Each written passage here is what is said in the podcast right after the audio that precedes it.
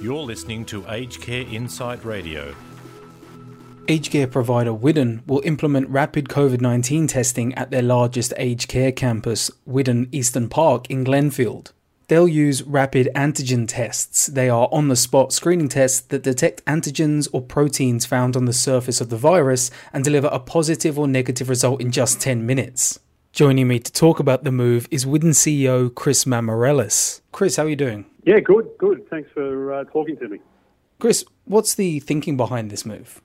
Well, we had been sort of keeping an eye on how the lockdown and the latest um, levels of uh, community transmission were sort of increasing, and, and really we saw it sort of closing in on us at uh, Glenfield, sort of being in the heart of southwest Sydney. We had suburbs like Macquarie Field, Liverpool, Casula, where where things were, were not improving, and then Glenfield as a suburb itself started getting named. So the risk started to increase, uh, and uh, we still have uh, the vaccination program rolling on with our team members. So we still had, uh, by our standards, low levels of, of, vaccination rates.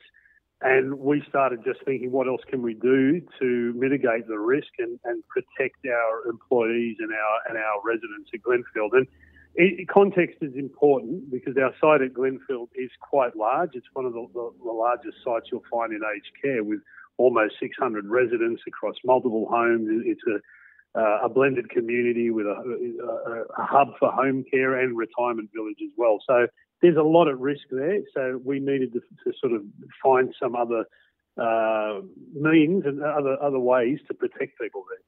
So yeah, Chris, if we can take a step back to that. So what are your current vaccination rates? We know that you have to report that now to the, to the government. That's come in mm. recently. What's your vaccination rates among staff and then amongst residents?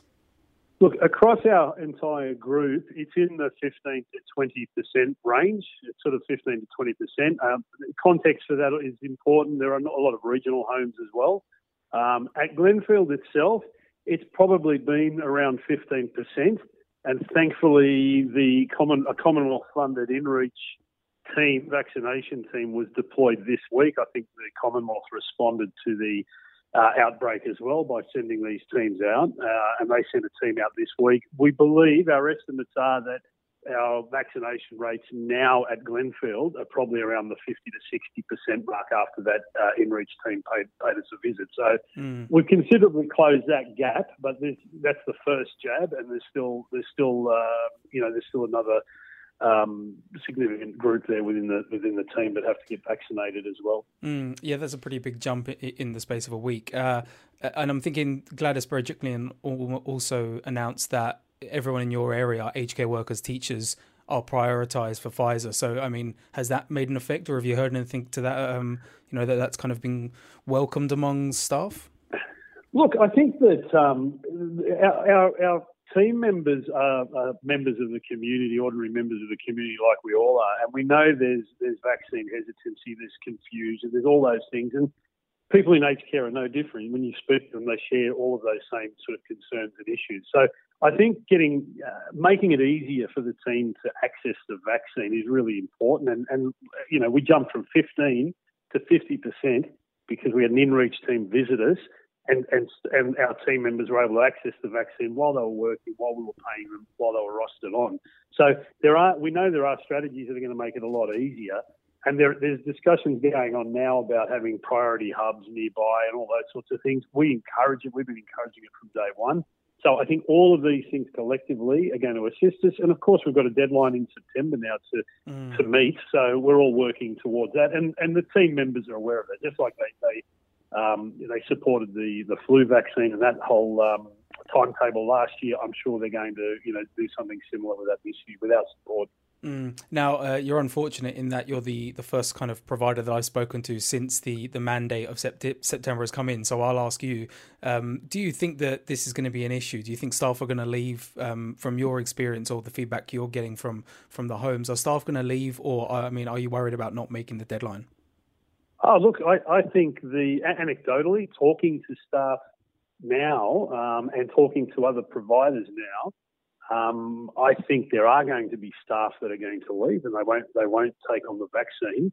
Well, I think I think before we start talking about staff leaving, I think the first point is that there are going to be employees in aged care who don't want to take the COVID vaccine. So, for all the different reasons and things that have been discussed today, are they going to be pushed out of aged care?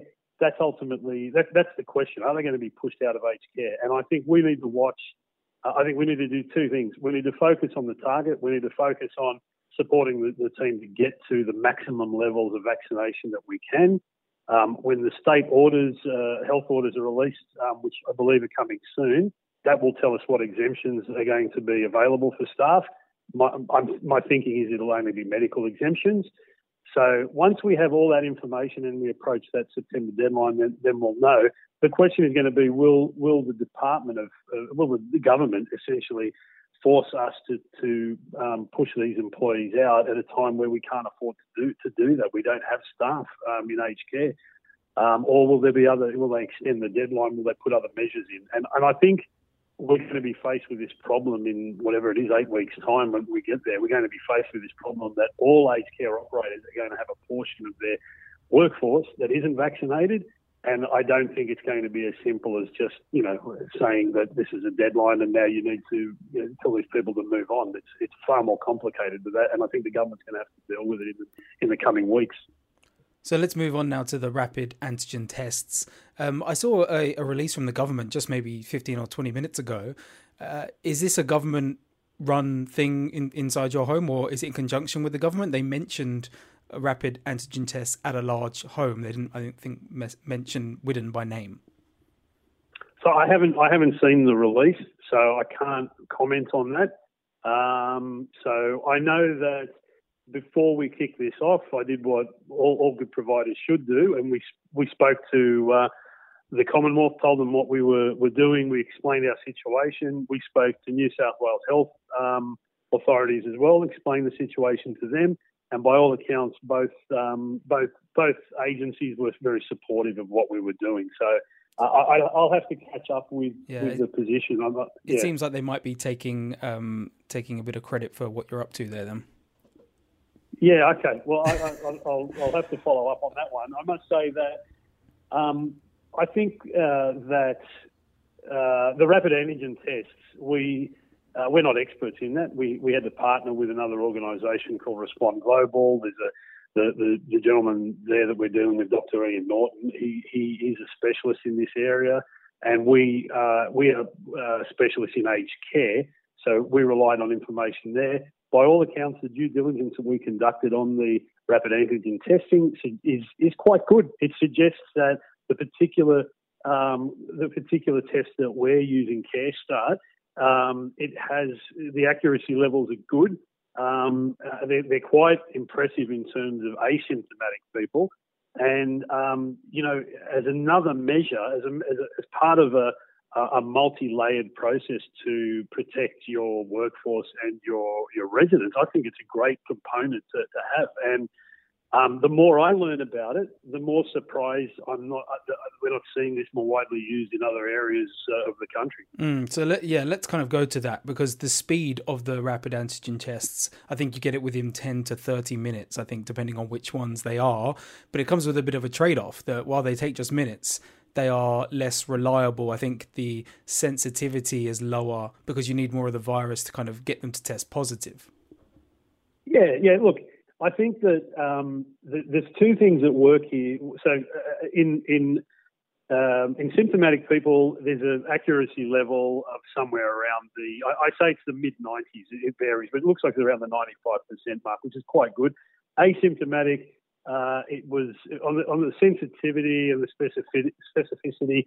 I, look, it was around the 50 to 60 percent mark um, in that range. So in asymptomatic people, it, it dropped significantly. However, as you say, the, what what compensates for this is a the speed of the test and the frequency. We're doing this every every single day. We're doing it at the moment at the peak of the uh, pandemic or this current lockdown we're, we're doing this every day for, for weeks on end uh, uh, consecutively. So it really, with all the other measures in place as well, it is a really good additional measure um, to have. The, the quick turnaround is super important um, as an aged care provider because, particularly at Glenfield, I have 350 people to 400 coming in every day to start shifts.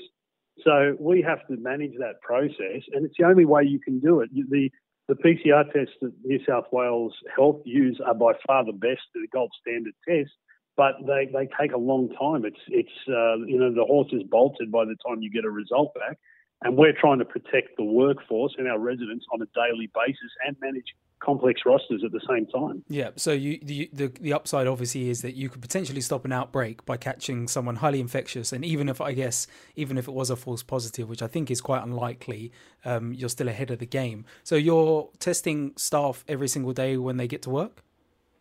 That's exactly right. The the at Glenfield, at our campus there, we've set up multiple rapid testing stations because we have multiple homes. So they're stationed positioned in front of each of those homes, and as the team members turn up uh, through across all the shifts throughout the day. Um, we have registered nurses who are manning those stations, and before they start their shift, um, they're, they're, tested, and, and they you know, obviously have to wait for the ten minutes. There's a procedure, and then once they're cleared, they go in. And so, are you testing just staff, or is there any testing of un sorry unsymptomatic or obviously sort of to the eye unsymptomatic uh, residents? So, so resident the resident vaccination rates are very good. They're they're in the low ninety percent mark. So, resident vaccination rates are good. We're we're testing all staff that come in.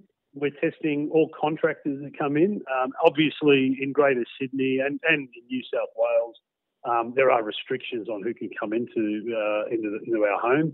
And visitors uh, are coming in uh, again uh, under restrictive guidelines from the government. But any visitor that comes in at the moment is also being tested. Yeah, that was going to be my question. That you know, after this, because I guess you're going to be looking at how it works over the next couple of weeks. But after this, and maybe you know, touch wood, we're all kind of out of lockdown soon and back to some semblance of normality again. But is this something you would potentially keep on for visitors? You know, coming into the coming into homes to really you know put another shield to stop the spread. I think that I think the um, there's obviously a, a, substantial cost attached to all of this. Um, mm. That's the reality, and and in this particular case, we it was about managing the risk. So the risk escalated.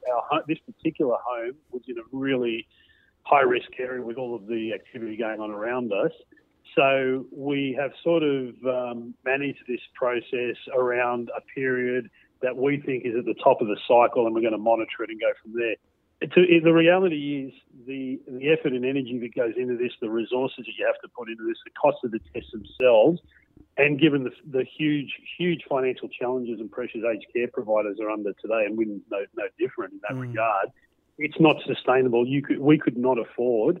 Uh, and we're a not-for-profit. We, we couldn't afford to do this uh, 365 days a year. It's not feasible, not without uh, government support. So if the government um, for example, started to subsidise the test kits as, as one example that, that could that could help, or if the government had a program where they were, you know, running this or, or whatever. It, it, needs some form of government intervention for any, not just with any provider, to make it sustainable. But what we would consider is as other areas flare up, and, mm-hmm. and let's hope it all just, you know, it dies down and we see the end of it. But if we have Further flare ups, I, I think really, and while we're waiting for the whole population to be vaccinated, that, that's the time, the most critical timeline. And I think the pressure will subside once our population reaches that sort of herd immunity or, or the percentage of vaccination that, that we're after.